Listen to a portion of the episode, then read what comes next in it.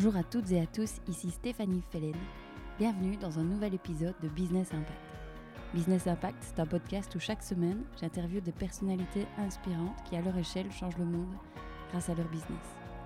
Ensemble, nous décortiquons leur stratégie, leur vision du monde et de ses enjeux, leurs outils, leur expérience de terrain, comment ils ont démarré, par où ils ont commencé pour créer ou rendre un business durable et à impact positif. Qu'il s'agisse d'approvisionnement, de production, de logistique, de marketing, de branding, de mobilité, de label, de financement, nos discussions ont pour objectif de vous donner les clés pour rendre votre business durable. Alors je vous préviens, cet épisode est un concentré d'énergie et de passion. Aujourd'hui, je vous emmène à la découverte de la passion de la bière avec le fondateur de la bière Léopold VII, Nicolas Declerc. Si l'épisode vous a plu d'ailleurs, n'hésitez surtout pas à le faire savoir directement à Nicolas. Il vous donnera ses coordonnées en fin d'épisode et aussi à me le faire savoir en laissant une petite note 5 étoiles, particulièrement sur Apple Podcast et en le partageant autour de vous. C'est à 17 ans que Nicolas a annoncé à ses parents qu'il serait brasseur. Poussé par ses parents à faire de vraies études, le voilà 6 ans plus tard ingénieur brasseur. Après quelques années de vie à Madagascar, il décide avec son épouse de lancer sa propre brasserie la bière Léopold VII était née. Dès le départ, la durabilité sous toutes ses formes est ancrée dans l'ADN de l'entreprise. Avec Nicolas, nous avons échangé sur ces 4 P que sont le profit, la planète, les personnes et la participation. Nous avons discuté de l'approvisionnement, de la croissance, de sa vision de la place des géants brassicoles. On a aussi parlé du marketing, de la communication, de la marque et pourquoi ils ont opté pour un revirement dans leur stratégie de communication pour passer d'une communication durable à une communication positive. Nicolas a partagé son point de vue sur le bio, sur la consigne, sa vision du monde au sens large, mais aussi sa vie d'entrepreneur et les tournants importants qui sont opérés pour lui pendant le confinement. Nicolas nous a aussi éclairé sur sa vision d'une entreprise engagée et pourquoi selon lui le durable est aujourd'hui, et je le cite, excitant, épanouissant et rentable. J'espère sincèrement que cet épisode vous plaira autant qu'il m'a plu de le réaliser. Je vous laisse découvrir l'épisode. Très bonne écoute. Euh, Nicolas, merci beaucoup de me recevoir euh, ici. Donc, on est euh, chez toi dans les bois. Effectivement. voilà. pas à la brasserie pour aujourd'hui. Ce sera peut-être pour une autre fois. Mais je l'espère, franchement, de pouvoir te faire visiter. Mais là, c'est quarantaine oblige, donc je suis à la maison. Voilà, on garde nos distances, évidemment. On a 12 mètres entre nous. Je pas plus. Hein. Voilà, voilà. Plus. Alors ben Nicolas, j'ai une première question pour toi, avant d'entrer euh, dans le vif du sujet évidemment de, ce qui nous intéresse autour de la brasserie, c'est d'un petit peu euh, prendre du temps autour de, autour de toi. Et en fait, je voudrais euh, prendre un petit peu de recul. Alors si je ne me trompe, si j'ai bien fait mes devoirs, la brasserie, elle a 7 ans.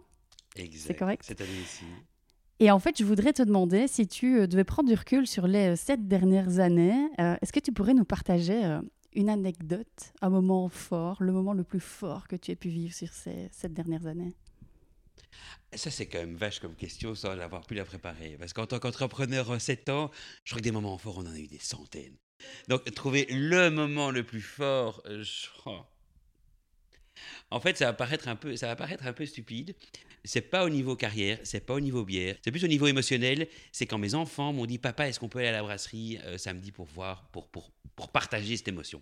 Et en fait, en tant que père, et mon épouse qui est actionnaire avec moi, ben c'est un moment où on se dit, tiens, parce que j'essaye de ne pas amener de manière trop intrusive ce projet à la maison, parce que sinon on est vite écrasé par, euh, par le poids euh, d'un, projet qui finalement qu'une personne, qui est la mienne. C'est pas nécessairement un projet ça devient un projet familial, mais à la base, ce n'est pas ça. Et là, quand les enfants disent oui, on aimerait bien jouer avec le Clark et puis aller euh, jouer avec le Clark sur, les genoux, hein, et puis aller sur la salle à brasser, pouvoir démarrer l'empattage, et puis on aimerait bien pouvoir voir les petites bêtes au microscope. Ils adorent, ils passent des heures à regarder les levures au microscope. Pour eux, c'est un monde qui s'ouvre de s'imaginer qu'il y a quelque chose qui vit dans ces cuves, qui dégage du CO2 et puis qu'on peut les voir au microscope et qu'on ne les voit pas à l'œil nu. C'est quelque chose qui est assez, assez émotionnel. Et pour, pour un, franchement, en tant que père, j'ai pas envie de dire en tant qu'entrepreneur, c'est vraiment en tant que père, c'est un moment qui est assez émouvant. Et c'était j'ai envie de dire, il y a, il y a quoi il y a, même pas un an, c'était mhm. pendant le confinement, juste avant. Donc euh, on y a été en mars. Et puis on a été euh, après le confinement, euh, encore une fois. Et, c'est un moment fort, franchement. C'est un moment qui était beau. Mhm. Donc, voilà. Merci. Nicolas, maintenant je voudrais un petit peu revenir encore plus en arrière. Oui. Beaucoup. Oula, allons-y. Beaucoup, beaucoup, beaucoup. quel petit garçon étais-tu? Est-ce que tu rêvais d'avoir une brasserie quand tu, quand tu étais petit? Alors, là, j'ai toujours été un peu je crois qu'on aurait, on, dirait un peu un sale garnement, mais gentil. C'est le, le, quête qui fait tout le temps les, les mille et une bêtises, mais sans réelle méchanceté, mais qui était dans tous les coups fourrés. Je crois que là, avec tous les amis du quartier, on jouait, etc. Bon, ça, on, allait, on allait piquer les framboises chez l'un, on allait de belles trek chez l'autre. Voilà, c'est le jeu, on en a bien profité, mais jamais sans grande méchanceté, mais c'était très très gai. Ensuite, moi, la- le virus de la, de, la bière, je l'ai eu clairement à, à 17 ans, je me souviens très bien, c'était en humanité. C'était à Bruxelles. On devait faire un stage d'ouvrier euh, pendant 15 jours, pendant l'année où on voulait. C'était bon, moi j'avais fait pendant les vacances de Pâques. Et euh, dans le cadre de l'école, un stage dans, une, société, on choisissait. Et moi, évidemment, j'avais choisi une brasserie parce qu'à 17 ans, bah, on se Ah, la bière, c'est sympa, on y va et on va s'amuser. Donc j'avais été chez Cantillon, à Bruxelles, qui est une très très chouette brasserie à Bruxelles, avec plein de beaux engagements aussi.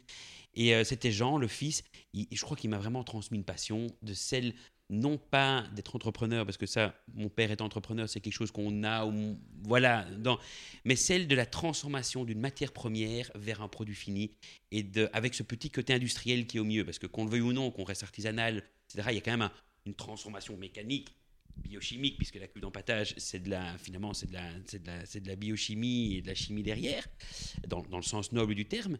Et puis avec un côté, évidemment, euh, naturel, qui sont les levures. Mhm. Donc là, on a, pour moi, on brossait finalement un petit peu tous les spectres de- d'une ligne de production, réception des matières premières, on fait croître l'orge dans le champ, et on va en avoir dans une bouteille, dans un verre, dans un café.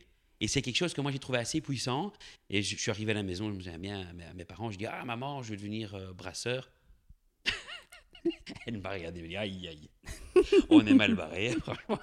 Et puis, et puis il m'a dit Écoute, essaye de voir s'il n'y a pas des études pour devenir brasseur, parce qu'évidemment, c'était brasseur, fin de mes études à 18 ans, j'allais travailler dans une brasserie, j'allais apprendre. Bon, ma mère et mes parents ont eu le, le bon goût d'essayer de me motiver à faire ingénieur euh, agronome. Voilà, c'était. Je une- me demandais, Voilà. j'ai fait mes, mes petites recherches hein, sur toi, euh, euh, ingénieur Voilà. brassicole. C'est comme Mais- ça, ça s'appelle comme ça. Donc on, on apprend à faire de la bière, on est ingénieur brassicole, c'est tout à ça. fait, tout à fait. Donc en fait, c'est il n'y en a pas beaucoup. hein. Donc en Belgique, il y a ici, en tant qu'ingénieur, il y a Louvain-la-Neuve, allez, l'UCL et la CALUL.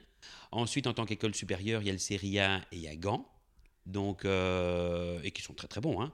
Vraiment ingénieurs brasseurs en tant que tels qui sont spécialisés en brasserie. Donc, et on sort, nous l'UCL, on sort, ça dépend des années, entre 5 et 15 par an. Donc c'est vraiment très peu. Ah oui. Voilà. Et, euh, et on est, on est drivé à faire de la bière. Ça, Et comment, comment as-tu vécu euh, ces cinq années du coup C'est cinq ans? Ben, C'est 6 ans et demi en fait. C'est six ans et puisque demi. c'est 5 ans de bio-ingénieur et puis une spécialisation d'un an et demi. Après, j'ai eu le bon goût de pouvoir euh, essayer de contracter les deux. Je suis parti en Erasmus, machin, bon, toujours un peu foireux. Et donc, j'ai réussi à prendre cette année supplémentaire et déjà le mettre dans des, dans des cursus. Donc, j'ai, vraiment, j'ai fait que 6 mois en plus. Mais, euh, mais donc voilà, ça s'est très bien passé. Et qu'est-ce qui t'a marqué Est-ce qu'il y a quelque chose qui t'a marqué dans ces études euh, par rapport à ce que tu pouvais potentiellement imaginer, tu vois, quand tu avais 17 ans et que tu t'es dit, moi, je veux être. J'ai euh, mis brasse- 4 ans avant de m'intéresser à mes études. tu peux, tu peux, me- tu peux m'en dire Mais- plus? Bio-ingénieur, attends, c'est passionnant, hein, c'est passionnant, mais quelqu'un qui veut devenir brasseur, ok, la géologie, c'est excitant pour quelqu'un qui veut. Bohr, le théorème de Bohr, d'Heisinger, c'est excitant aussi. La chimie physique quantique, c'est super pour quelqu'un qui aime. Et pour un brasseur, ouais, non, c'est un peu dur. Donc là, là j'ai un peu souffert pendant mes quatre premières années de- d'études. C'est pour ça que ça m'a très fort motivé à essayer d'avancer, de, prendre mes cursus le plus tôt possible, parce que je crois que j'ai dû dire au moins 15 fois à mes parents, j'arrête, j'arrête, j'arrête, pas pour moi. Bon, j'ai réussi, tant mieux. Mais, euh, mais j'ai mis 4 ans pour, pour m'intéresser. Après, je le compensais largement en, en sortie, en, En en dégustation. Donc j'ai j'ai très fort pratiqué. hein. Et donc, du coup, te voilà, euh, après 5 ans, 5 ans et demi, du coup, euh, ça, voilà, euh, brasseur, Exact, sans aucune expérience. sans aucune. Donc là, je suis sorti des études, c'était en septembre 2015, je me souviens très bien. Et là, je me suis dit, Nicolas, t'es brasseur, tu peux faire de la bière. Et puis je me suis dit, regardez, je me dis, mais, comment on fait? Parce qu'en fait, quand on est aux études, c'est très bien, toute la biochimie, on la connaît par cœur, la transformation des la connaît par cœur. Les levures, je peux vous donner toute la taille des phospholipides, magnifique, toute la composition génétique, oui. Mais effectivement, brasser, c'est quelque chose quand même qui s'apprend encore avec une énorme expérience derrière soi. Donc, tu Donc- sors en, deux- en 2015. 2015 Et- septembre, puis en octobre, fin octobre, je suis parti en Espagne, parce que là c'était très très chouette. Euh, parti pendant quelques années en Espagne à l'époque où l'Espagne était en pleine phase de croissance, c'était un peu l'euphorie, etc. Ça, les brasseries étaient dans un mood euh, d'investissement, Donc là, c'était vraiment en tant qu'ingénieur process. Pardon Attends, ça peut pas être 2015. Euh, 2005. 2005, j'étais en train de me dire, 2005. attends, attends, on n'est pas du tout en 2030, Non, c'est pas non, ça, ça non, marche non, pas, non, les chiffres 2005. marchent pas. 2005. Je suis vieux, je le Elle a dit, pensais. mais oui. 2000 septembre 2005. Tu, tu viens, Non, tu non. viens de te rajeunir de 10 ans, là, Ouais, mais ouais. tu, peux. Mais hein. là, maintenant, je vais prendre 10 ans, quelques secondes. Non, non, non, non. Tu sors en pardon. 2005. Septembre 2005. C'est un autre monde. Hein. Euh. ouais, et donc 2000 jusqu'en 2000, finalement jusqu'en 2009, puisqu'en 2008, il y a eu la crise des subprimes, machin, machin, etc. Et euh, ben là, le marché espagnol s'est complètement cassé la figure. C'était euh, évidemment, là, là c'était, euh, ils se sont pris. donc les projets étaient beaucoup moins intéressants. J'avais travaillé pour Heineken, pour Dam, pour Mahou, pour les, pour les grosses brasseries locales. C'était très, très chouette. Et là, on a décidé avec mon épouse, donc on s'est mariés, on a fait notre voyage de noces à Madagascar. Et là, ça a été le coup de foudre avec Madagascar. On est parti pendant un mois. Et, euh, eh ben, on a décidé de rester. Après, j'avais été visiter la brasserie locale. C'était une grosse brasserie, hein, de, la THB. Et ils cherchaient un ingénieur, euh, ils cherchaient finalement un directeur industriel. Et euh, le courant est très, très bien passé tout de suite. Ben, mon épouse a travaillé dans un bureau notarial puisqu'elle a fait le notariat. J'étais censé être riche rentier de par mon épouse. L'idée, c'était ça, en fait. C'était voilà. Quand Et toi, tu suis pouvais marié, jouer, faire de la Voilà. bière, tout ça. Moi, je m'amusais, mon épouse était l'intellectuelle. Et toujours l'intellectuelle. hein. Mais, euh, mais donc, on est parti à Madagascar. On est tombé complètement amoureux du pays. C'était anti-rabais. Il y avait une brasserie locale avec des très, très beaux projets.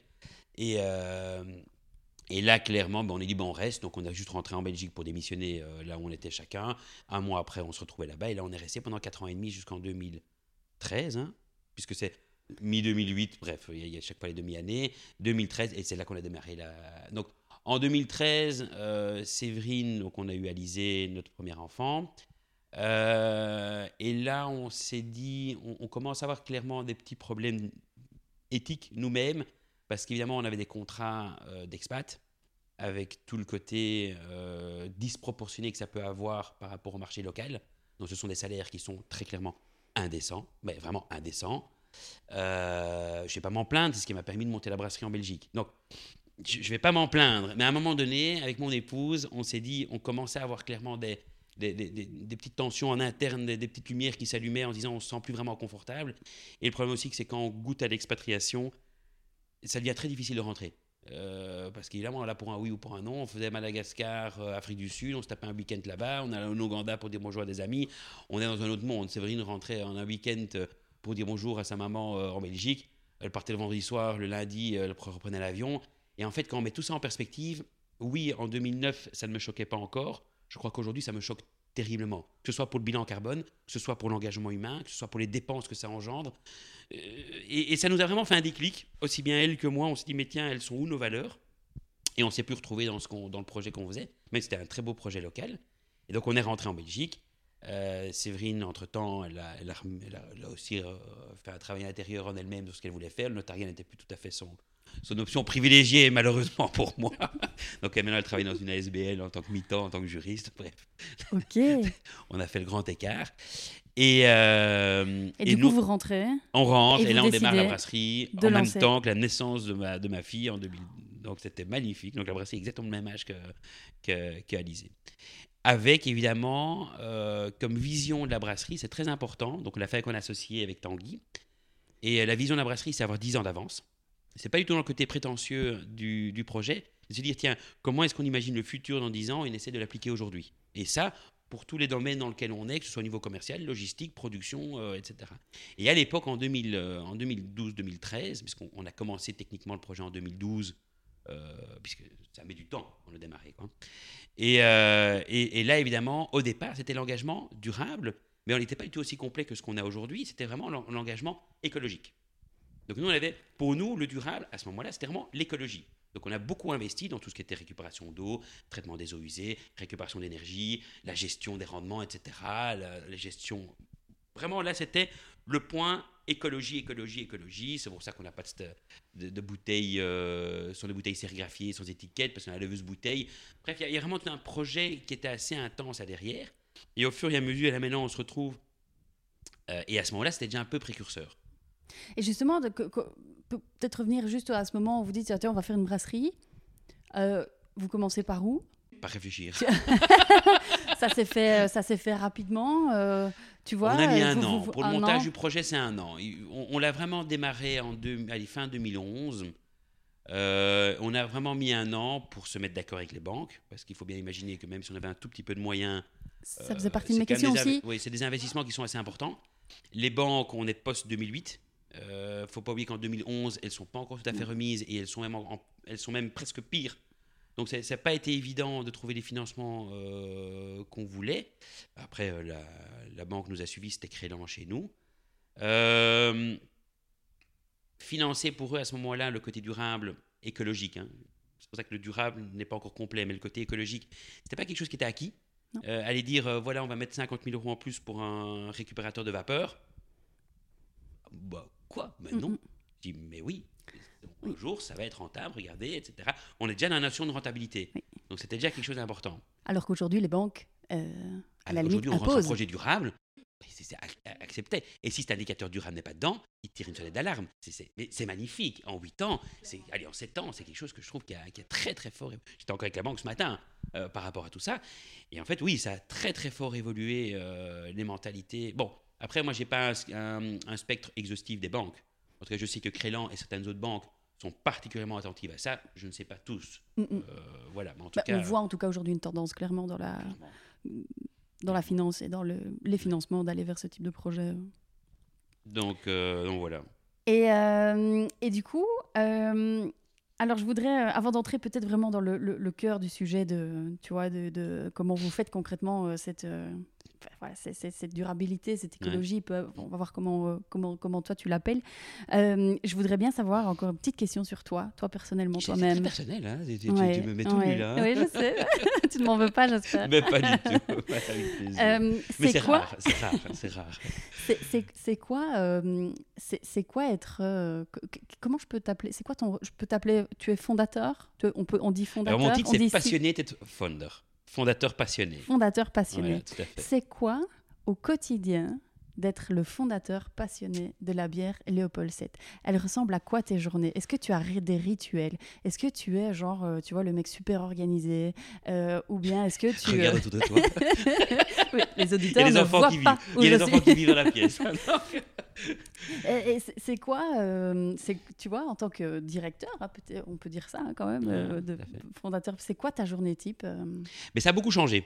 En fait, ça il y a eu un énorme virage. Donc, il y a eu deux virages pour la Léopold 7. C'est en 2018 quand j'ai repris avec Séverine les parts de mon ancien associé. Donc là, j'étais tout seul dans, dans le bateau. Donc là, ça a été. En 2008, l'année a été difficile pour nous. On a dû réinjecter beaucoup d'argent. Bref, ça a été un moment, comme tout entrepreneur, il y a des hauts, des bas. Là, c'était clairement un creux de la vague. Et on a bien remonté. Et alors, 2020, c'est le, le confinement. Là, c'était un, un tournant qui. euh, Je pas mentir, hein, le- les 15 derniers jours de mars, ça n'a pas été les moments les plus drôles de, de l'existence d'un brasseur qui se voit son marché se fermer, obligatoirement. Bam, ou en tout cas une partie de son marché, 50%, euh, qui à l'époque, on n'avait pas encore tous les accords interbancaires, etc., et carences banques, on ne savait pas si on allait pouvoir mettre le personnel en chômage technique. L'État a mis quand même 15 jours avant de, de communiquer de manière de, manière, de manière assez. Donc pendant 15 jours, on est dans une, dans une expectative qui est quand même assez douloureuse, en train de dire ok, voilà, j'ai X euros sur le compte, euh, ben, ça va me permettre de tenir, euh, s'il n'y a aucune aide, euh, X mois, et après, elles viennent que pour. Après, il y a eu les aides, donc on a réussi à mettre une partie du chômage technique, on a réussi à s'en sortir assez bien. Vous êtes combien dans la brasserie On est pose- sept. Vous êtes 7. C'est une toute petite PME, hein, on est tout, Oui, tout, mais- tout petit. hein. Et euh, plus euh, tout ce qui est marketing, communication, mais ça c'est outsourcé, entre guillemets, ça c'est euh, des indépendants. Oui, c'est ça. Et donc, en mois de mars, ça a été- c'était un moment assez douloureux, la tête dans le guidon, comme tout le monde, je crois. Mais avril, ça a été un moment assez intense pour moi, euh, puisque j'avais rien à faire. Alors, ça m'est jamais arrivé. J'avais, entre guillemets, plus rien à faire. On avait gonflé des stocks à bloc à la brasserie au mois de mars. On s'est dit, Brrr, on y va, on gonfle. Puis, en me disant, j'espère qu'on va pouvoir mettre tout le monde en chômage technique, j'ai mis tout le monde en chômage technique. Et donc, en fait, je ne faisais plus qu'assurer la logistique. Puisqu'il n'y avait plus de production, le stock était là, et on ne faisait plus que que, que vendre. Et c'était tous les. Il n'y avait plus que les GMS, donc les grandes surfaces. Donc c'est une facilité déconcertante. Ils commandent 10 palettes, on prend 10 palettes, met dans un camion, le transporteur les envoie. Donc c'est- même pas très très difficile. On ne peut plus visiter le client, on ne peut plus visiter les supermarchés, on ne peut plus rien faire. Mhm. Donc moi j'allais à la brasserie de 7h du matin à midi, 1h, euh, dans ces eaux-là, puis je revenais à la maison. Et puis là, c'est mon épouse qui travaillait l'après-midi de, de 2h à 5h. Et moi, j'ai vraiment pris un plaisir énorme de partager du temps avec mes enfants. Et de revoir finalement cette organisation. On a dit, mais on peut très bien se réinventer. On peut très bien prendre le temps pour soi. C'est finalement, ce ne sont que des freins. Nous-mêmes, nous mettons nos propres barrières et qui sont. Et ce confinement a été pour moi une révélation assez intense. Et j'ai vraiment pris le temps, parce que j'étais tout seul à la brasserie, c'est un vide énorme. Hein. Parce que d'habitude, il y a du bruit, y a, on entend les chaudières, on entend les, les, les, les lignes d'embouteillage, clac, clac, clac, clac, clac, clac, clac, il y a une émotion. Oui. Ah non, un vide, mais vide. Oui, vraiment abyssal. Et, euh, et ça m'a repris, me dit, mais c'est quoi notre vision? C'est les 10 ans d'avance. C'est quoi nos valeurs? C'est les 4 pays durables. C'est quoi notre mission? C'est le Belgian Born Locally Brewed. Donc nous, on n'est pas là pour faire de l'export. Dans l'empreinte carbone, on s'est imposé 185 grammes de CO2 par bouteille. Donc nous, la Léopold 7 ne va pas plus loin que Paris. Point. Les canettes peuvent aller un peu plus loin parce que c'est plus léger, l'empreinte carbone est différente, etc. Mais au meilleur des cas, on va jusqu'à Bordeaux. Voilà. Mais euh, après, l'export est important. Donc c'est l'idée de s'aller le brasser localement. Mhm. Donc euh, nous, la Belgique sert pour Fra Benelux autour de chez nous. Et puis on brasse localement. Je dis, mais c'est l'occasion, merde. C'est quoi mes limites? Oui, c'est des limites financières, c'est clair. Trouvons un bon partenaire, on l'a trouvé euh, pour l'Afrique. Et bien donc, au confinement, je me suis mis à rechercher un directeur euh, pour la brasserie, vraiment le directeur opérationnel qui prenait ma place. En fait, mon job, il fait mon job. Aujourd'hui, Olivier, qui m'a, euh, avec qui on passe beaucoup de temps et je prends beaucoup de plaisir, ben, euh, voilà, c'est lui qui aujourd'hui fait mon rôle. Et moi, aujourd'hui, ben, je peux me permettre d'être 7 jours en quarantaine. Oui. Donc, d'aller au Ghana pour voir le marché, pour monter une brasserie sur place, d'aller au Maroc monter une brasserie sur place. S'il n'y avait pas eu le confinement, tu ne serais pas euh, l'homme que j'ai euh, Ah, devant moi euh, clairement, clairement. aujourd'hui. On se serait vu à la brasserie. Oui. J'aurais été dérangé certainement 14 fois au téléphone. Oui. J'aurais certainement eu deux mails euh, parce qu'il y avait un problème logistique. C'était voilà, c'était mon quotidien parce qu'il y avait trop à un moment donné. Et en fait, ce confinement, on s'est dit mais merde, c'est quoi tes pro- Ok, t'as une belle brasserie avec des chouettes valeurs, mais les tiennes, c'est quoi tes valeurs à toi, Nicolas? Mhm. Et moi, la- dans les valeurs, il y avait la famille et, et- et l'ambition des projets. Et donc, il faut se donner les moyens de Mhm. l'ambition.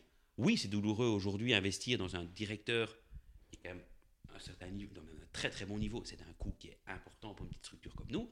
En période de confinement, oui, c'est sportif, mais j'ai été très très très impressionné de la qualité des gens qui ont postulé, parce qu'il y a ces valeurs finalement qui sont derrière. Ouais. Vraiment des gens d'un très très haut niveau, qui ce confinement leur a permis aussi de se remettre un peu en perspective par rapport à le- leurs valeurs, que je crois que je l'aurais fait l'année passée, j'aurais pas eu ces personnes-là. Oui. Parce qu'ils ils se disent aussi, moi, je suis drivé à fond chez Coca ou chez InBev ou chez, euh, chez Schweppes ou, euh, ou whatever, ce qu'on ce qu'on veut, mais ils sont là mis sous pression et ils s'éclatent dans leur job.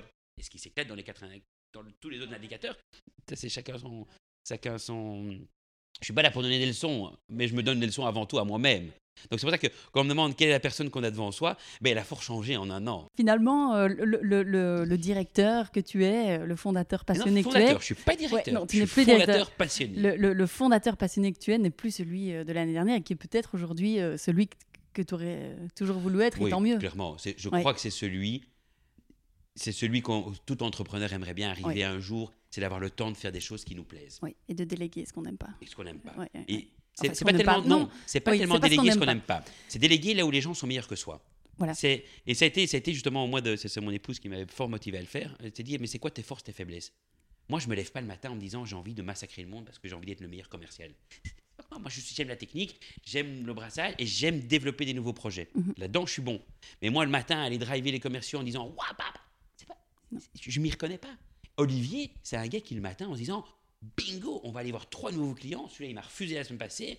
Voilà les arguments que je vais développer. Je vais l'avoir, je vais le travailler avec les commerciaux. On va y arriver. C'est un challenge. Et c'est tout aussi excitant, Mhm. voire même plus. Ouais. Mais chacun son domaine. C'est juste aller chercher les pépites là où on est mauvais. Et moi, voilà. Et c'est pas toujours évident en tant qu'entrepreneur de se ramasser dans la gueule, de dire on est mauvais là-dedans. Mais c'est très gai quand quelqu'un est meilleur que soi. Clairement. Donc, c'est Et quand on peut trouver la pépite. Olivier le directeur, et je suis heureux qu'il ait ce directeur. Moi, je, Mhm. suis, euh, je suis un homme, euh, un homme comblé.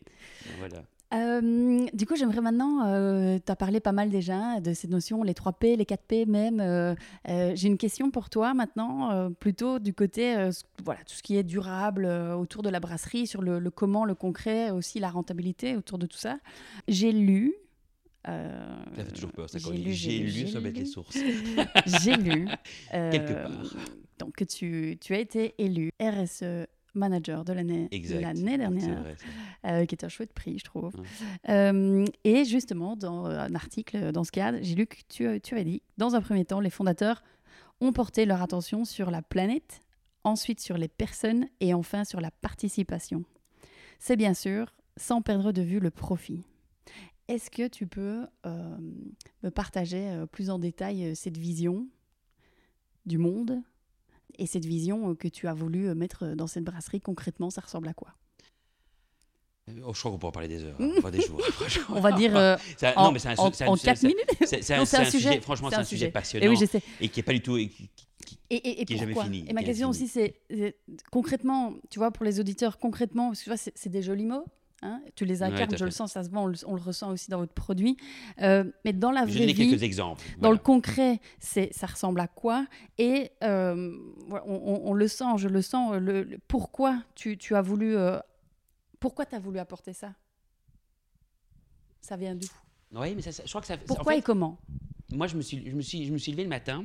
euh, c'était, c'était justement quand on était en Afrique.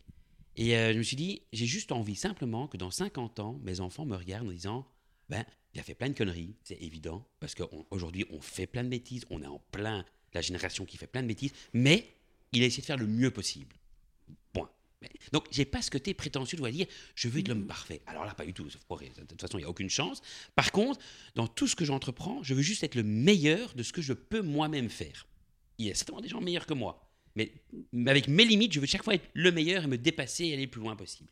Donc quand on a démarré en 2012, il y avait juste le côté planète, avec tout ce système de récupération d'énergie, traitement des eaux, euh, etc. Voilà, mais parce qu'on ne connaissait pas encore les autres. Mhm. Et puis on s'est ouvert avec le côté people, c'est du management.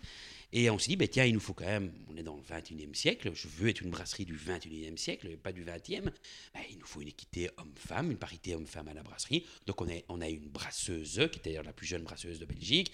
On a une commerciale, donc on a le côté marketing, si on peut dire. Donc il y a, y a- mais c'est surtout, je- souligne souvent le côté commercial et le côté production en tant que féminin, parce que ce pas des métiers qui à la base sont féminins. Mhm. Parce que porter des sacs de 25 kilos, oui, les hommes, oh, on a le côté macho, on va les porter.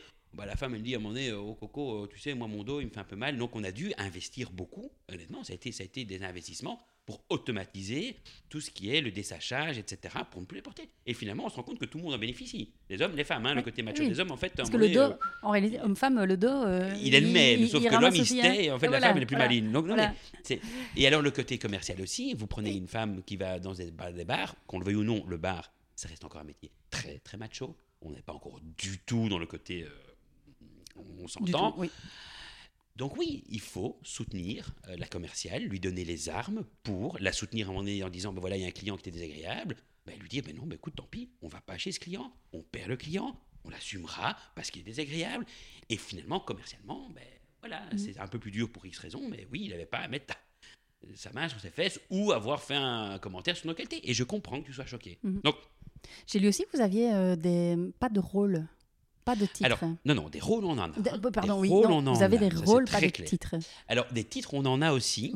Par contre, c'est chaque fois des fonctions transversales et verticales. Tu peux, tu peux Alors, préciser? On a des, des fonctions verticales, c'est une fonction de production, par exemple. C'est une fonction qui n'a pas un impact, qui a un client fournisseur. D'accord?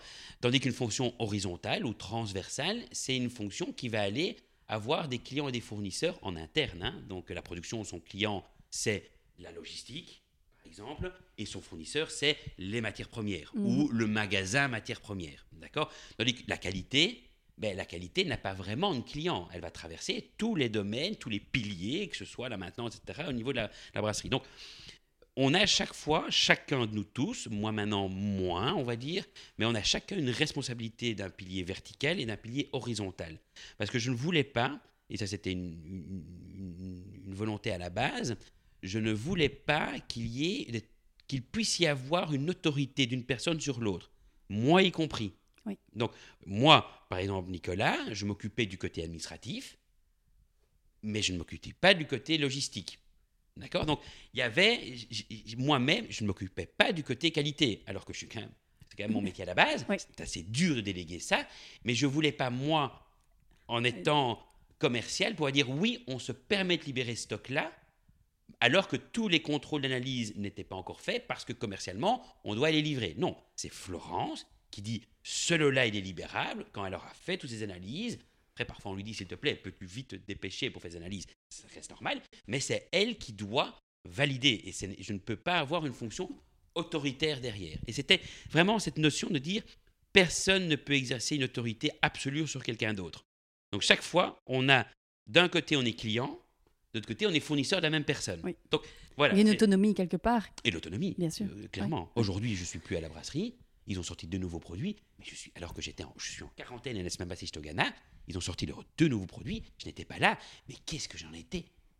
Franchement, j'étais fier de me dire, c'est des, des, des, gens qui ont entre 21 et 26 ans, ils pilotent aujourd'hui la production de la brasserie. C'est colossal. Mhm. Et qui n'ont pas de formation à la base. Ce sont mhm. des gens qui ont fait IFAPME. C'est très, très, très léger comme formation. Hein.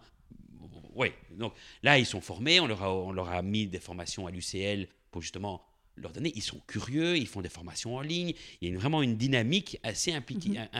Mhm implicatif Non, il s'applique. Il s'applique. voilà. Et, et, euh, et, du coup, pour le côté, euh, pour le côté planète, c'est vraiment quelque chose qui est, qui est dans votre ADN, euh, qui est dans ton ADN depuis le début du lancement de la brasserie. Est-ce que tu peux détailler peut-être euh, tu vois, concrètement, au niveau de la production, tu as parlé de 182 185. 185 grammes de CO2 par bouteille. Par bouteille ça, tu peux détailler peut-être ce type d'action, les autres actions et, et, Alors, par exemple, si on va. Je vais prendre des résumés parce que là, on pourrait avoir des dizaines d'exemples de, de, aussi. Mais si on vient, par exemple, à la brasserie, il n'y a pas de cheminée. D'accord. Donc, c'est souvent ce que les gens associent le plus. On vient, on brasse, il n'y a pas de cheminée, il n'y a pas de vapeur qui sort. Alors que vous allez chez Juppie ou Stella ou n'importe quoi, on voit toujours des grandes. C'est de la vapeur, hein Mais oui. toute cette vapeur qui sort. Ici, non. Ici, toutes les vapeurs sont récupérées, sont renvoyées via un dégazeur thermique dans la chaudière. Et en fait, on récupère tous les, ce qu'on appelle les condensables, mais de manière assez, assez poussée au niveau de la brasserie. Donc, on a au niveau de la laveuse bouteille, comme on n'a pas d'étiquette, on n'utilise pas de séquestrant et tension actif.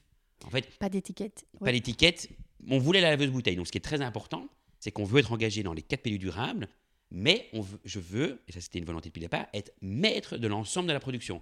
Il n'est pas question de dire je suis green, mais tous les postes polluants, je les fais faire par quelqu'un d'autre, donc ça ne rend pas mon bilan carbone. Non, ici la brasserie Léopold 7, vous rentrez dans cette brasserie, à part le maltage qui lui est, parce qu'on n'a pas de malterie, euh, voilà, euh, on réceptionne les matières premières, tout est fait jusqu'au produit fini à la brasserie. Le lavage des bouteilles, la mise en bouteille, la refermentation, le brassage, etc. Euh, à la brasserie. Mais donc, ce qui veut dire qu'on a une laveuse bouteille, ce qui est assez rare hein, pour une microbrasserie, c'est très très rare. Mais on ne voulait pas utiliser de séquestrant en tension active. Si vous prenez votre chez vous la maison, qu'est-ce qui pollue? C'est pas vos toilettes, hein, soyons très clairs. C'est votre lave-vaisselle, votre machine à laver, le voilà, c'est tout ce qui utilise des savons, parce que dans les savons, il y a des séquestrants. Mettez dans votre lave-vaisselle une pâte, vous faites des spaghettis le lundi mhm. soir et vous laissez une pâte dans votre lave-vaisselle. Je vous défie de retrouver cette pâte après le, lavage. Non, elle a été complètement solubilisée, dégradée, c'est le rôle de ce qu'on met dedans. Hein. Mhm. C'est ce qu'on demande de la vaisselle. Mais vous imaginez bien que des pâtes, c'est de la cellulose et des plantes, c'est aussi de allez, c'est de l'amidon et de la cellulose. Mhm. Et des plantes, c'est aussi de l'amidon et de la cellulose. Donc si on arrive à dégrader les plantes, les, pâtes, on dégradera les plantes. Donc, Et si vous regardez dans votre maison, très souvent, la fosse septique, il y a un beau bypass de votre, euh, de votre lave-vaisselle, il va jamais dans votre septique, elle va mourir en quelques secondes. Donc, on s'est dit, mais là, là, non, on peut pas utiliser ça. Comment est-ce qu'on peut y arriver? Mais en fait, on utilise tout simplement, nous, des bouteilles sérigraphiées, pas l'étiquette. Donc, on ne doit pas utiliser de séquestrant. On n'utilise que de la soude. La soude, c'est OH-, qu'on peut neutraliser avec de l'acide H+. Donc, NaOH, c'est de la soude. Hein. Na+, se met avec du HCl, le Cl-. NaCl, c'est du sel, sel de cuisine, hein, euh, machin. OH- plus H+, ça fait H2O. H2O, ça reste jusqu'à présent encore de l'eau, la molécule d'eau. Donc en fait, nous, on rejette de l'eau salée. Donc c'est pour ça qu'on est une des rares brasseries, je crois qu'on est même la seule, en tout cas jusqu'à l'impression on était la seule, à ne pas avoir besoin de station d'épuration. Parce que notre eau, elle est en DBO, en DCO, suffisamment clean que pour pouvoir être larguée euh, à ce niveau-là. On voulait mettre, euh, on avait tout le projet de, de lagune, lagunage, etc.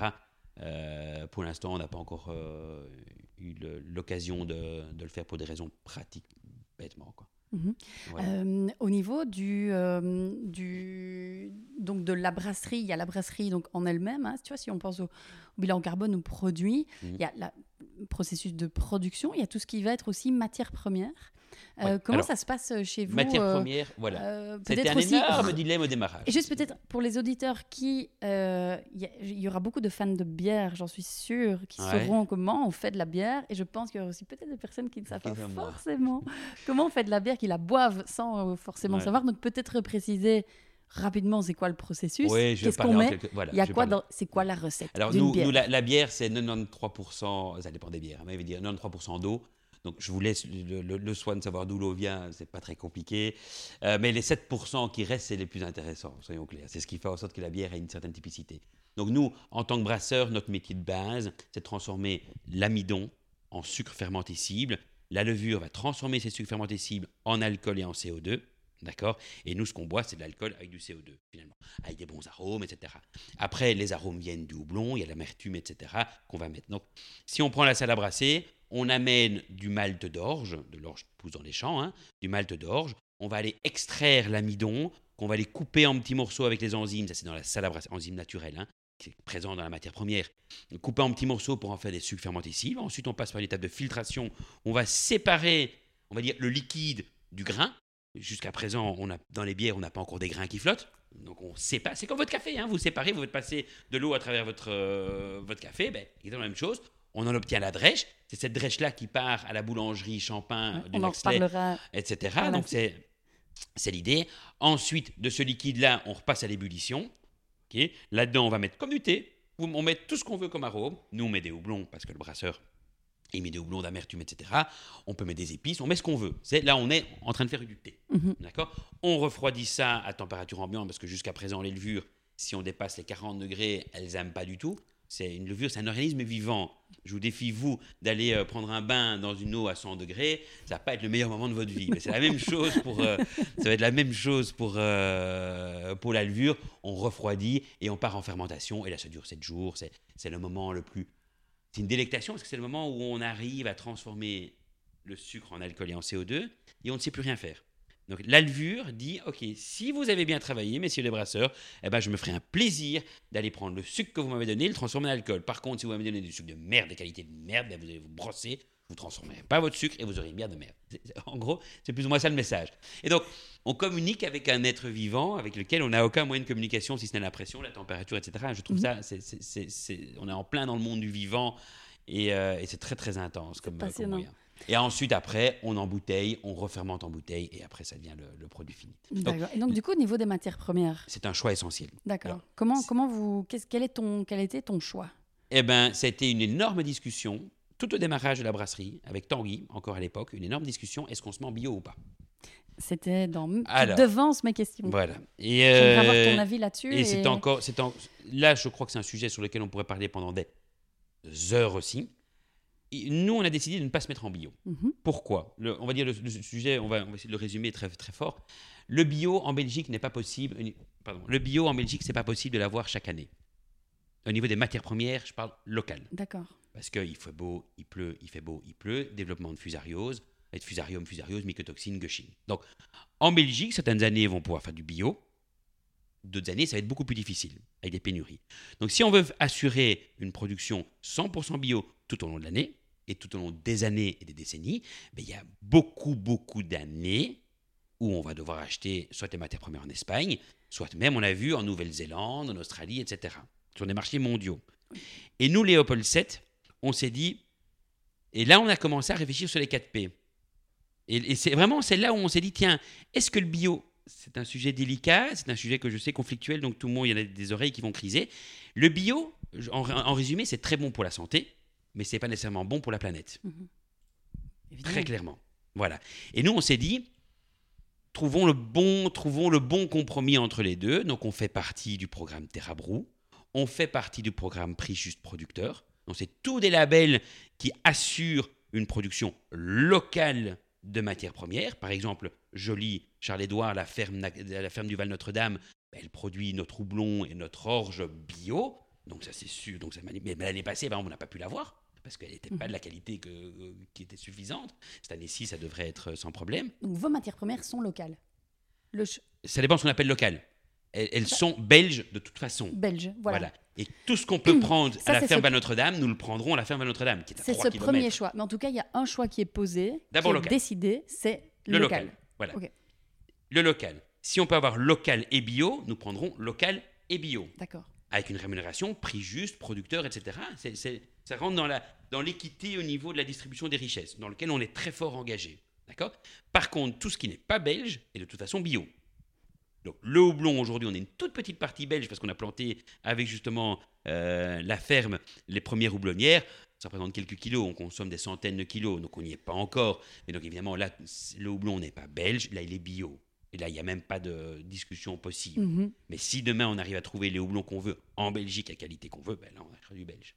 Et vous êtes à combien de pourcents à peu près en volume, euh, tu vois, de belge par rapport à. euh, ça, dépend des, ça dépend des mois. Ok. Ça dépend vraiment des mois. vraiment, ça dépend des saisons, ça dépend Mais des- en enfin, pas des belge, saisons, mais de- ben, on du sait la climat. nature. Ça hein, du climat. mais oui, on- on- les gens disent toujours non. Nous, notre matière première pousse dans les champs. Oui. Et qu'on le veuille ou non, la nature, j'arrive pas encore à faire pleuvoir ou faire faire du soleil comme on a envie. Donc oui, parfois on a des meilleurs rendements, oui, parfois on en a des moins bons, oui. Mais au niveau belge, nous, le programme Terra Brou, j'ai envie de dire qu'on est entre, allez, on est entre 90 et 100% Oui, quand même. Franchement. Parce qu'il y a 10% que je me permets au cas où on me dit tiens, une rupture et qu'il y a une commande que je dois avoir qui va venir du nord de la France. Mhm. Mais genre, vraiment 90 à 100%, euh, on, est assez confortable là-dedans. Mhm, mhm. Alors, j'ai lu que vous visiez la neutralité carbone. Hum. Est-ce que vous y êtes Non, pas du ou tout. pas? Pas du tout. Quelle est ta, euh, quelle est ta, ta vision là-dessus? Et, euh, et aussi, je reviens à tes fameux euh, 185 grammes. euh, comment Pourquoi 185 Tu vois, euh, euh, une autre entreprise qui fait autre chose, qui Alors, fait du chocolat non, le Java. 185, c'était- euh, non, ça c'était. euh, ça me semblait pas mal. Voilà. non, ah Non, mais il faut le dire aussi. mentir. Tu vois, parce qu'il y a peut-être des gens qui se disent Ah, mais tiens, il y a des calculs savants, comment il a fait Non, non, non. Pourquoi il a le choisi ça le- pourquoi j'ai choisi ça C'est parce que simplement ça j'ai lu une super chouette étude. On peut décrire très fort Coca-Cola, Mhm. qu'on le veuille ou non. C'est une multinationale qu'on peut ne pas aimer, soyons clairs, mais qui a une grande source d'inspiration parce qu'ils ont eu le mérite de publier leurs propres résultats. Donc ils ont des études, ils ont fait beaucoup d'études bilan carbone, qu'on se veut objectif ou pas objectif. Je crois qu'ils ont essayé d'être plus ou moins objectifs. Ils sont pas les meilleurs, ils assument de pas être les meilleurs, d'accord Mais ils ont publié les résultats. Et moi je lui dis, mais en fait, merde, moi je vais être nettement meilleur qu'eux. Donc eux, ils étaient à 260 grammes de CO2 par bouteille. Mhm. Moi, je lui dis, ben voilà, nous on va se mettre à 185. Ben, 185, ça nous permet qu'on n'aille pas plus loin que Paris. Parce que nous, la, la logistique, c'est 40 à 45% de l'empreinte carbone. hein. Ça aussi, Voilà. c'est très intéressant parce que parfois, on pense. On se dit, ah ben ça va être euh, l'usine, c'est la brasserie. Non, non, non, euh, Et de nouveau, c'est vrai que quand on prend le bilan carbone, qu'on me dit, j'aurais mieux fait de me taire le jour où j'ai dit je veux, une- je veux un bilan carbone zéro. J'aurais vraiment mieux fait de me taire, et c'est plus par manque d'information et de compétences à ce niveau- à- à ce niveau-là à l'époque que je le disais, parce que si on veut prendre l'ensemble d'une ligne, demain, demain je peux te dire oui, Nicolas, euh, oui, euh, je suis euh, bilan carbone zéro sur la ligne de production de cet endroit-là à cet endroit-là. Oui. Non, nous c'est Léopold 7. Donc l'ensemble de la Léopold 7, avant d'être neutre au niveau logistique, franchement, Mais bien sûr. oui, je peux aller planter trois petits arbres, je le ferai et ça avec plaisir. Mais Mhm. c'est pas, pour moi, ce n'est pas là l'objectif. C'est de se dire comment est-ce qu'on peut optimiser, comment est-ce qu'on peut travailler dessus, comment est-ce qu'on peut s'améliorer, etc. derrière? Donc neutre, je crois que j'y arriverai jamais. Mais comme on peut pas peser zéro. Ça- voilà. Voilà. Donc c'est Par contre, c'est une, réflexion d'avoir des chiffres, d'avoir euh, voilà. une, une- enfin, à mon avis en tout cas, d'avoir vraiment cette euh, pensée de réduire, de, de savoir combien D'optimiser, se c'est vraiment peser, cette obsession-là. monter, je Voilà, monte sur la fait. balance et puis tiens, après je vais faire un petit régime, mais je vais pas non plus me priver de manger un petit bout de chocolat. Eh ben, c'est tout à fait ça. C'est une magnifique image. Et, euh, et du coup, j'ai, euh, donc votre bière ne va pas plus loin que Paris? La que bouteille, Ah oui, la bouteille. 7, la bouteille, parce que c'est du verre, Oui, ça on D'accord, c'est lourd. Donc effectivement, ben, nous on met euh, 54 casiers par bout, allez 54 casiers par palette. Ben, on avait estimé, je parle, je, je vais, je vais, je vais être assez honnête, on l'a fait une fois cette étude. On, ne Mhm. s'est pas Ah amusé oui. à la faire chaque année parce que ça m'en est, c'est pas notre métier non, Non. plus. On s'est déterminé nos propres standards. D'accord, ben on dit voilà là Léopold 7 en bouteille, c'est jusqu'à Paris. Point. Et euh, tandis que la canette, qui est beaucoup plus légère, elle en met trois fois plus par palette. Ben là, on avait calculé, là j'ai juste fait une, ra- franchement, j'ai juste fait une règle de 3 par rapport à la logistique. Et comme il y a 40% de, de, les frais logistiques, l'empreinte carbone logistique, c'est 40%, ça avait été déterminé à l'époque, eh ben, on peut aller jusqu'à jusqu'en sud de la France. Et donc, ce qui nous a permis de rentrer chez Carrefour France. Et aujourd'hui, la, la, la, canette, elle est disponible dans tous les carrefours en France. Parce que c'est un produit novateur, c'est canette, c'est premium, c'est olé, c'est bling bling, et ça va très très bien marcher. Que penses-tu de la consigne? Alors, On va, on va- on va- on va- on va prendre tous les sujets délicats ici. J'ai une excitant. liste de questions. Ah oui, non, non, non. Alors, la consigne pour la bouteille, pour la bouteille en verre, pour la Belgique, je suis favorable pour la consigne, Pourquoi? Très clairement. Parce qu'en Belgique, on n'a pas de fonderie. On a réussi à être un pays qui a réussi à fermer tout son, tout son segment tertiaire. Donc, on n'a plus aucune compétence. Donc, si demain on fait du one-way, ce qui se fait beaucoup, ça part en Turquie dans certains cas, au Portugal dans d'autres cas. Le verre, c'est lourd, ça prend de la temps, ça prend de la place, ça, c'est très, très, très énergivore à fondre. On part dans des fours à plus de 800 degrés. Donc, en France, c'est différent. Ils ont de la technologie qui est autre que la nôtre. D'accord? Mais nous, la Belgique, on n'est pas du tout équipé pour, pour la Belgique. Maintenant, euh, donc là, je parle pour le verre. Donc On- le verre, consigne, Belgique, Ça, c'est sérigraphié. sérigraphié. Parce que Oui. les laveuses sont très, très polluantes. D'accord? Maintenant, moi, je plaide très fort pour des zones de consigne de lavage centralisé. Parce peux- que tu peux pré- je ne suis détailler? pas... Nous, la, notre laveuse bouteille à la brasserie, elle n'est pas performante suffisamment. C'est comme si j'étais en train de, de, de rouler avec une voiture où on a mal réglé le carburateur. Donc, tu dirais qu'il faudrait, euh, dans chaque région peut-être, voilà, une laveuse Mais qui va, fournir- qui, va, qui va être performante je crois pour- que c'est dans un monde idéal. Non, je mais crois que ce serait utopique. faut- mais non, dans mais un monde idéal, il faut on avoir prend des baguettes Carrefour, magiques. Deleuze, euh, Colruyt qui se mettent ensemble, qui créent une plateforme nettoyage bouteille. Toutes ces consignes partent à un même endroit. C'est nettoyé, trié, empaqueté, remballé. Ça Mhm. Devient un métier. Pour moi, ça devient un métier. Aujourd'hui, nous, c'est un métier qu'on assume nous-mêmes, dans lequel on n'est pas performant. Notre laveuse n'est pas suffisamment performante.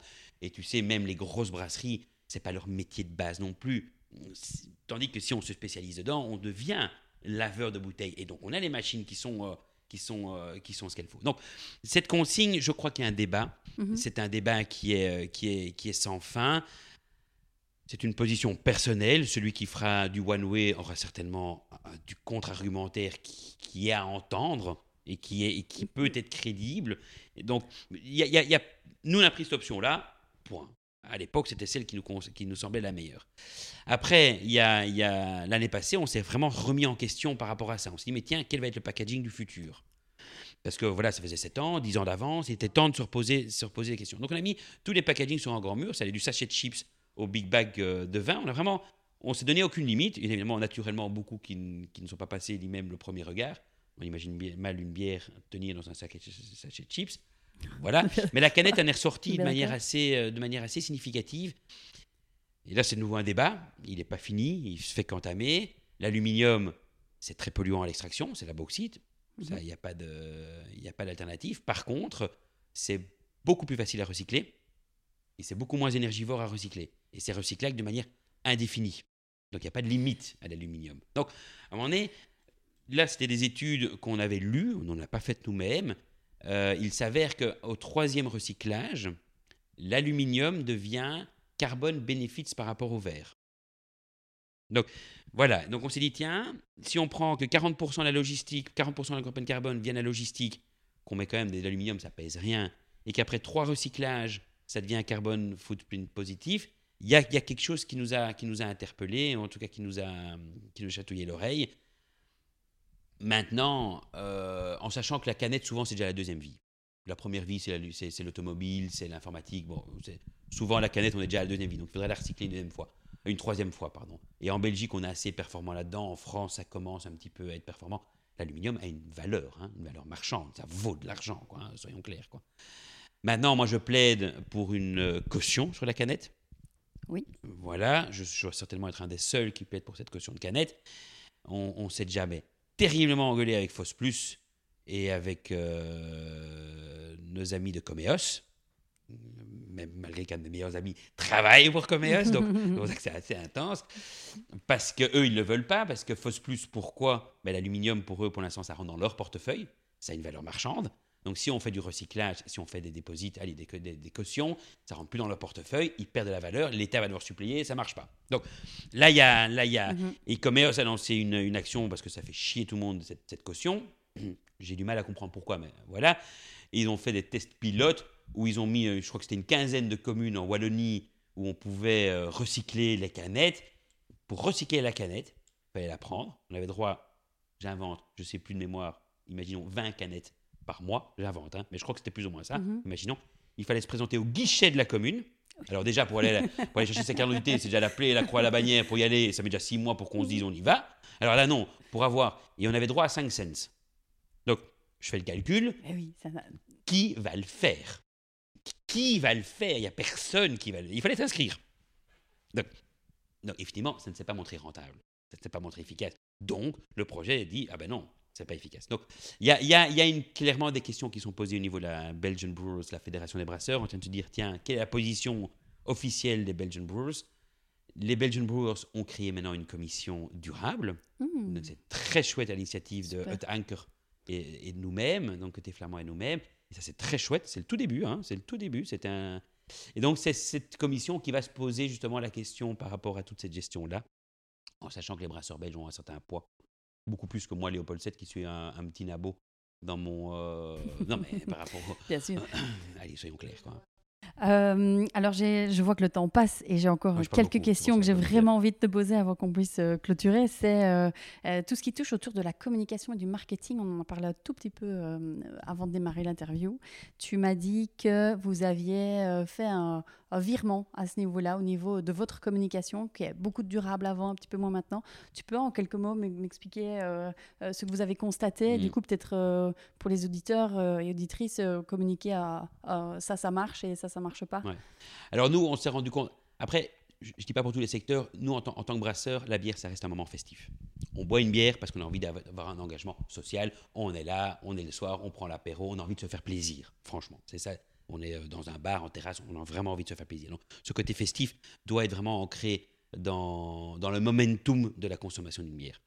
Au départ, on, on- on- on communiquait beaucoup sur les durables, donc les 4 P du durable, People, Planet Participation, Profit. On a été dit, eh ben voilà, équité au niveau des salaires. euh, Il y, a- avait vraiment les panneaux solaires sur le toit, récupération des... Vraiment. Et on s'est rendu compte, moi le premier, euh, quand je faisais déguster la Léopold 7, on, discutait du durable et franchement, les gens, ça les fait chier. Mhm.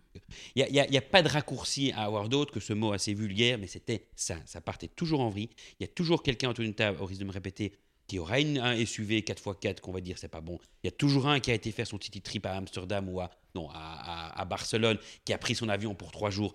Il y en a toujours un qui a une chaudière qui date des années 80 et qui pollue à mort et, et qui.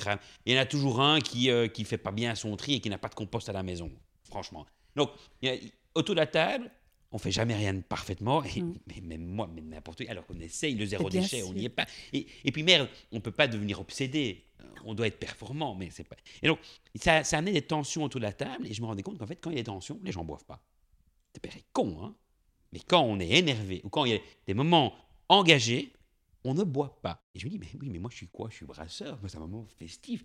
Et donc on a clairement arrêté ce côté communication, donc ça fait partie de nos valeurs. Si on va sur notre site internet, clairement les valeurs, c'est détaillé, l'engagement People, Planet, Participer, avec des exemples, etc. Mais ce n'est plus une communication proactive sur les réseaux sociaux. Par contre, on va faire une communication positive. Donc, ce qu'on a fait, par exemple, où on utilise maintenant du pain comme matière première avec champagne, Tu peux détailler juste ce Donc, pain Là, là c'était avec, euh, avec euh, le Naxley, donc avec euh, la, la- la ferme à notre ah, donc avec, là, avec Champagne, mais qui, qui, fait, qui est la boulangerie de, de, de la famille. Mais là, on s'est dit, mais tiens, ils ont des matières premières, ils ont du pain, mais qui est parfois des pains invendus. Ben, on ne peut pas tous les jours nickel. Euh, ben, faisons-en d'un déchet chez eux, faisons-en une ressource chez nous. Donc en fait, on réutilise le pain, ça a demandé quelques adaptations.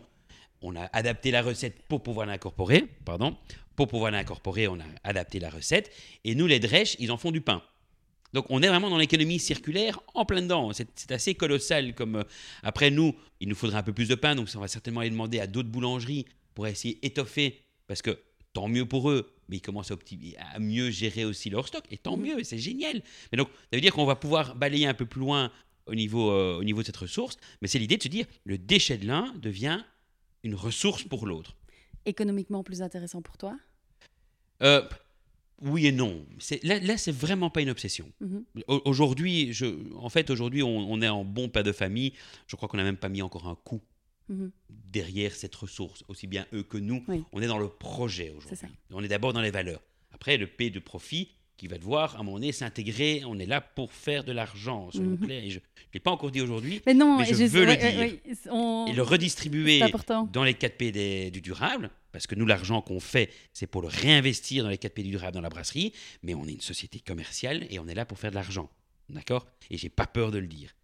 Et. euh, mais sinon, ça c'était le projet avec la ferme. Et là, on va communiquer très fort autour. Parce que là, on est dans un momentum positif. C'est c'est une initiative où les gens vont dire Ah, c'est chouette On est dans le bling-bling. Par rapport à tout ce qu'on a fait dans la brasserie, ça représente une virgule. Par contre, pour les gens, ça c'est positif. Donc, si je comprends bien, c'est plutôt chez vous d'aller vers, une, comme tu dis, une communication positive plutôt que sur une, sur une communication durable. Ça rejoint pas mal d'études qui montrent en fait que quand tu veux, euh, quand tu rends quelqu'un fier, ça marche.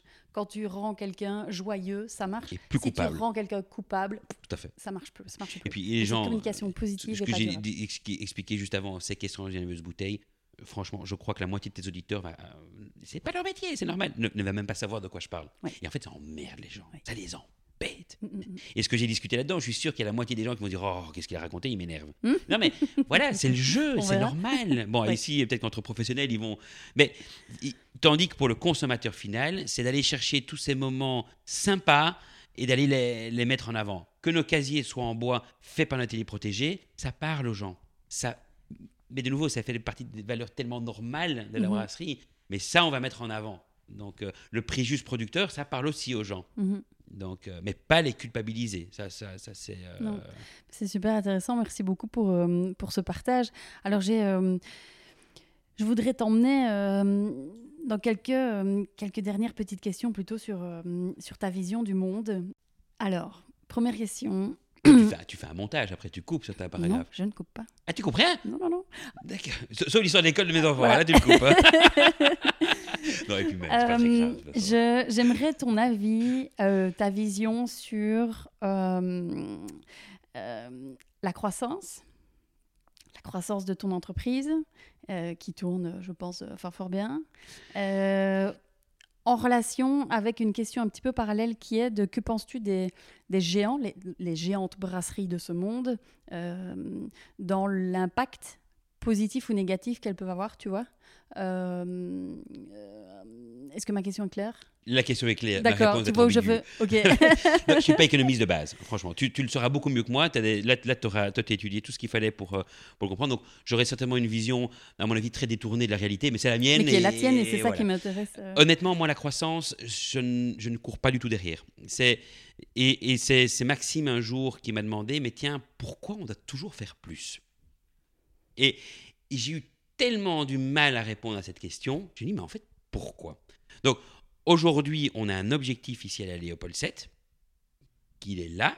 On se met environ à 15% au-dessus pour avoir du profit Mhm. parce que c'est le but. Mais on n'est pas là pour avoir une croissance indécente, effrénée à tout prix. Très clairement. Voilà. Par contre, j'aime les projets. Donc aller faire un, monter une brasserie au Ghana, ça me parle.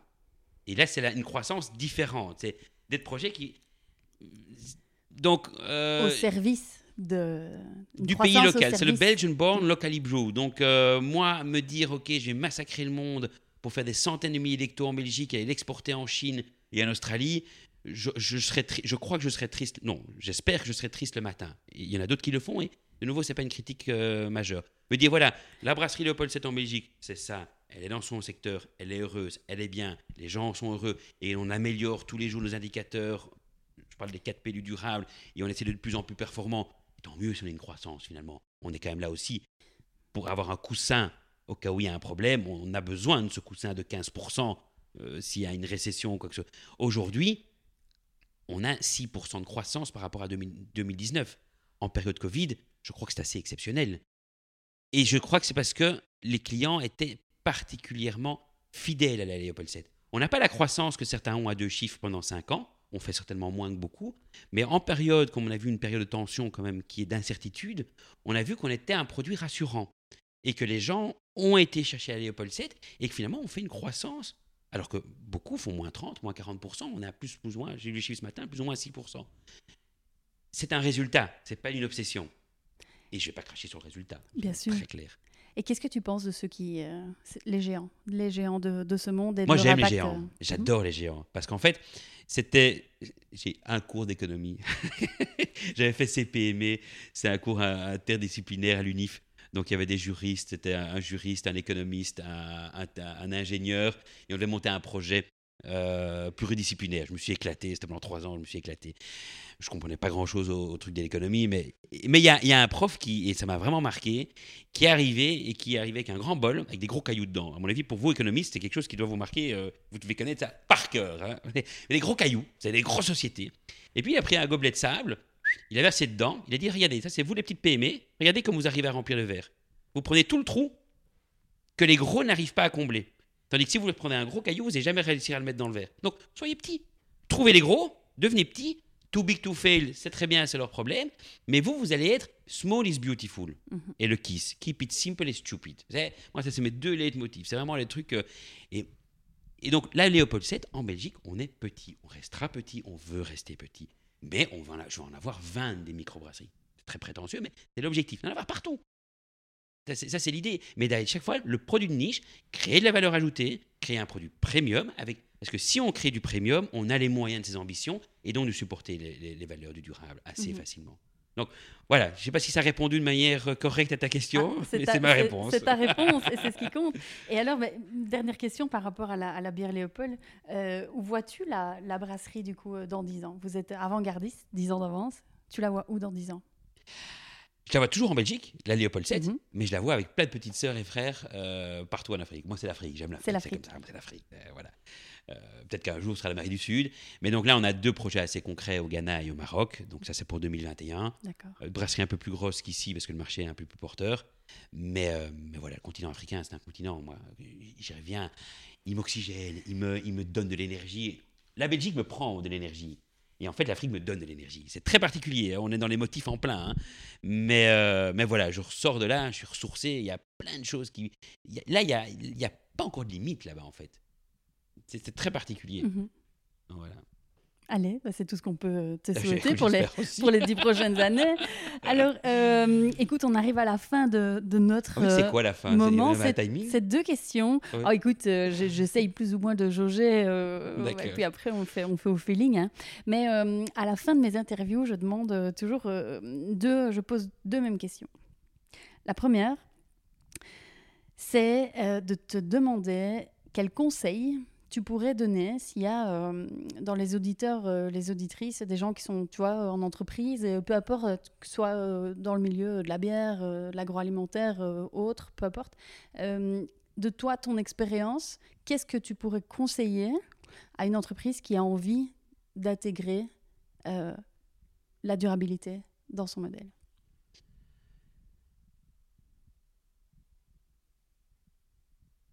Franchement, c'est assez compliqué parce que pour moi, ça fait partie des gènes. Donc, c'est. c'est- peut-être ça le conseil. Ouais, ouais.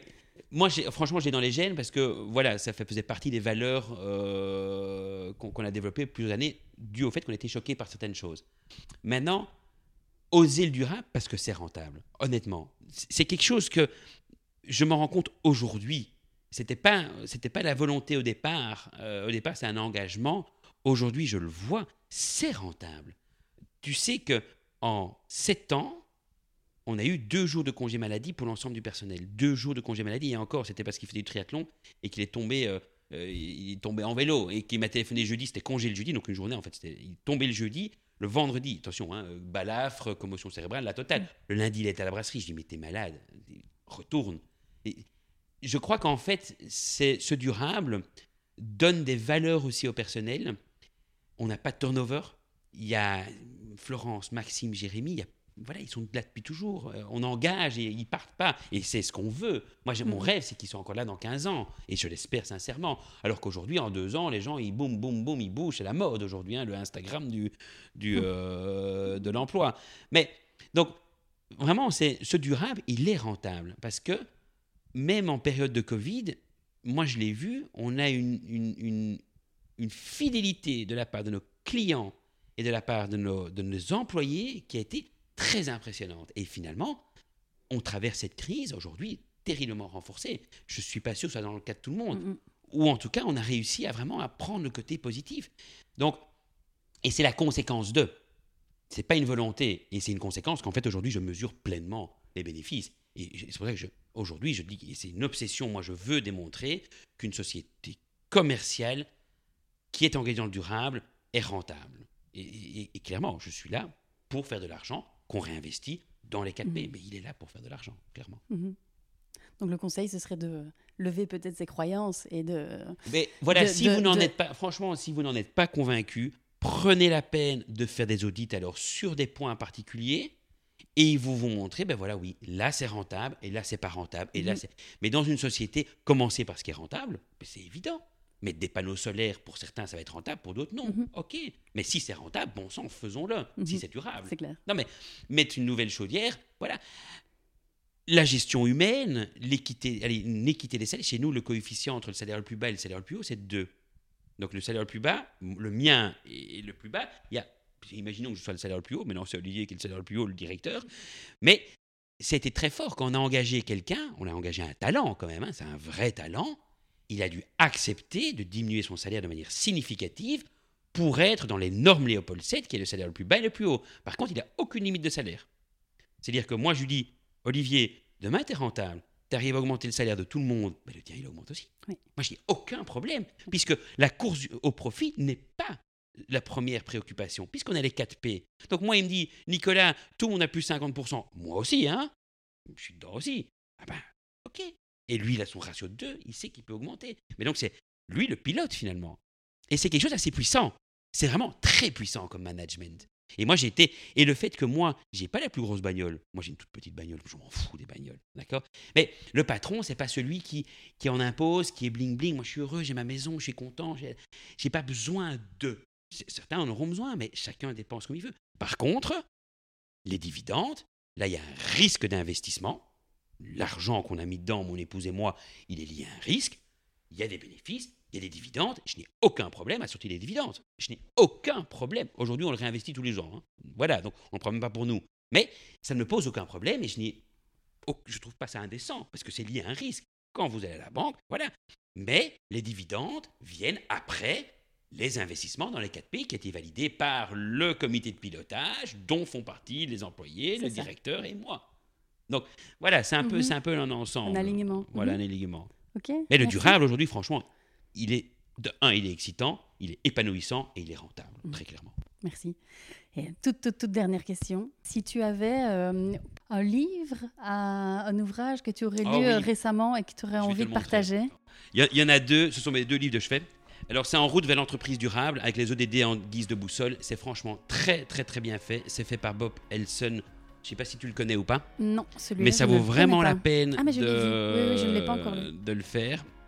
Et c'est avec Nathalie, je sais plus très bien comment. Mhm. C'est vraiment au niveau du durable, donc c'est les ODD, c'est assez connu, etc. Et ça montre, ça sensibilise vraiment bien. Ça sensibilise vraiment bien et ça vaut la peine de, le parcourir parce que c'est très pratique, avec des exemples, c'est didactique, c'est euh, c'est, euh, mm. il, brosse même certains indicateurs, euh, des boussoles de compétences, c'est très chouette. Et ensuite, l'autre, c'est Becoming Your Best dans le, dans le leadership.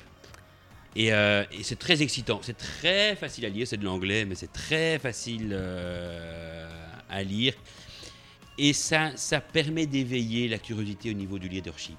Et un peu ce leadership 2.0, un peu c'est fini avec le, patron, euh, bon, pas de famille, papa autoritaire, bam, où je dis tu fais, je dis tu fais, tu écoutes pas, t'es dehors. En gros, c'est ça, où, tu dois deviner ce que je dis, sinon t'es dehors. Voilà, on, c'est fini ce moment-là. On, est, on est dans. Et je suis sûr que nos enfants nous diront Mais vous, management, c'était encore. Euh, non, c'est nouveau, encore autre chose. Donc, on aura les ringards dans 20 ans. Mais ça, c'est un très chouette bouquin qui, euh, qui franchement, permet de, de bien s'amuser. C'est très simple, c'est 12 principes. Même moi, j'ai réussi à le comprendre. D'accord? C'est 12 principes de base. Attention, hein, c'est 12 principes qui sont hyper simples. Mais je peux te dire que pour les appliquer au day-to-day, c'est quelque chose qui est assez puissant. Hein, parce que vraiment, tu verras à chaque fois, il faut un tout petit résumé avec un petit encart. Même ça, parfois, j'ai pas toujours facile à, le faire. Parce que on a des déviances, on a des réflexes. Et à un moment donné, oui, on se lève le matin, on est de mauvaise humeur. Et on n'a pas le courage d'aller suivre ça. Franchement. Et, puis, et puis, il y a la voix autoritaire qui se met en place. Et, il y a les zones d'alarme du Attention, hein, là, ça c'est.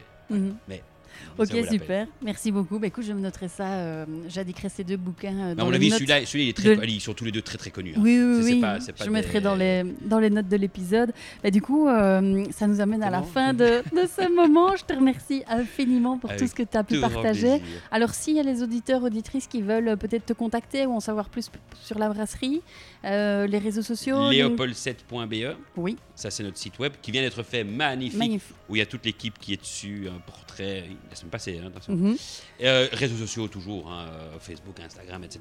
Voilà. Et toi, personnellement? Et alors moi personnellement, c'est un peu chiant, c'est n de Nicolas, point de Clerc, en un mot CQ, d e c l e r c q arobase léopold7.be. Le plus facile, c'est le mail. Franchement, le téléphone, il sonne trop souvent et c'est le mail et on, et on- on se recontacte par après. Voilà. Et sur les réseaux sociaux, tu es euh, absent. C'est pas moi. C'est pas C'est toi. pas moi, c'est l'agence com qui s'en occupe. Non, mais Donc, pour ton je dire- suis sur LinkedIn, je suis tout ça, mais c'est pas moi qui m'en occupe. Ah, voilà, voilà. Très mauvais. Voilà. Donc, Mais il oh, il y a ton email. mail. Il y a ton Voilà. email. Mais après, attention, il me relaye les infos. hein. Mhm. Donc, mon LinkedIn, s'il y a un message, il me relaye l'info, il me dit Attends, t'as un message, vas-y, réponds. Je, je répondrai. Ok. LinkedIn. Super. LinkedIn, Bah, écoute, un tout, tout, tout, tout grand merci. Et alors, bah, j'invite évidemment les auditeurs à aller À la déguster. À la déguster, Dans évidemment. tous les magasins de proximité. Voilà. Et, Passez un euh, bon moment. Les supermarchés. Voilà. Merci beaucoup, Nicolas. Bon, allez, au revoir. Voilà pour l'épisode du jour. J'espère sincèrement qu'il vous a plu. Avant de vous quitter et de vous donner rendez-vous pour un prochain épisode, voici quelques informations qui peuvent vous être utiles. Toutes les notes et références mentionnées dans le podcast sont publiées sur le blog de Business Impact à l'adresse www.business-impact.be. N'hésitez surtout pas à me contacter pour me donner votre avis sur le podcast, me proposer des personnalités inspirantes, des ouvrages, des conférences, que sais-je. Je suis active sur LinkedIn et sur Instagram principalement. Vous me trouverez sous le pseudo Stéphanie Fellen. Si vous souhaitez poursuivre les échanges aussi euh, et vous nourrir davantage de bonnes, de bonnes ondes, vous pouvez euh, aussi rejoindre le groupe Facebook privé dans lequel on échange et on partage les bonnes pratiques en matière de business à impact. Une dernière petite chose avant de vous laisser, si vous avez du plaisir à écouter cet épisode, et je l'espère, laissez-moi une note 5 étoiles, en particulier sur Apple Podcast, sur iTunes, ou écrivez un commentaire. C'est très important pour faire connaître le podcast. Euh, Vous pouvez aussi euh, simplement euh, parler du podcast autour de vous en le partageant à vos amis, vos collègues et toute personne pour qui le sujet pourrait être une source d'inspiration. C'est ce qui permettra vraiment au podcast d'avoir un maximum de visibilité. Je vous dis mille merci d'avance et à très bientôt pour un nouvel épisode de Business Impact.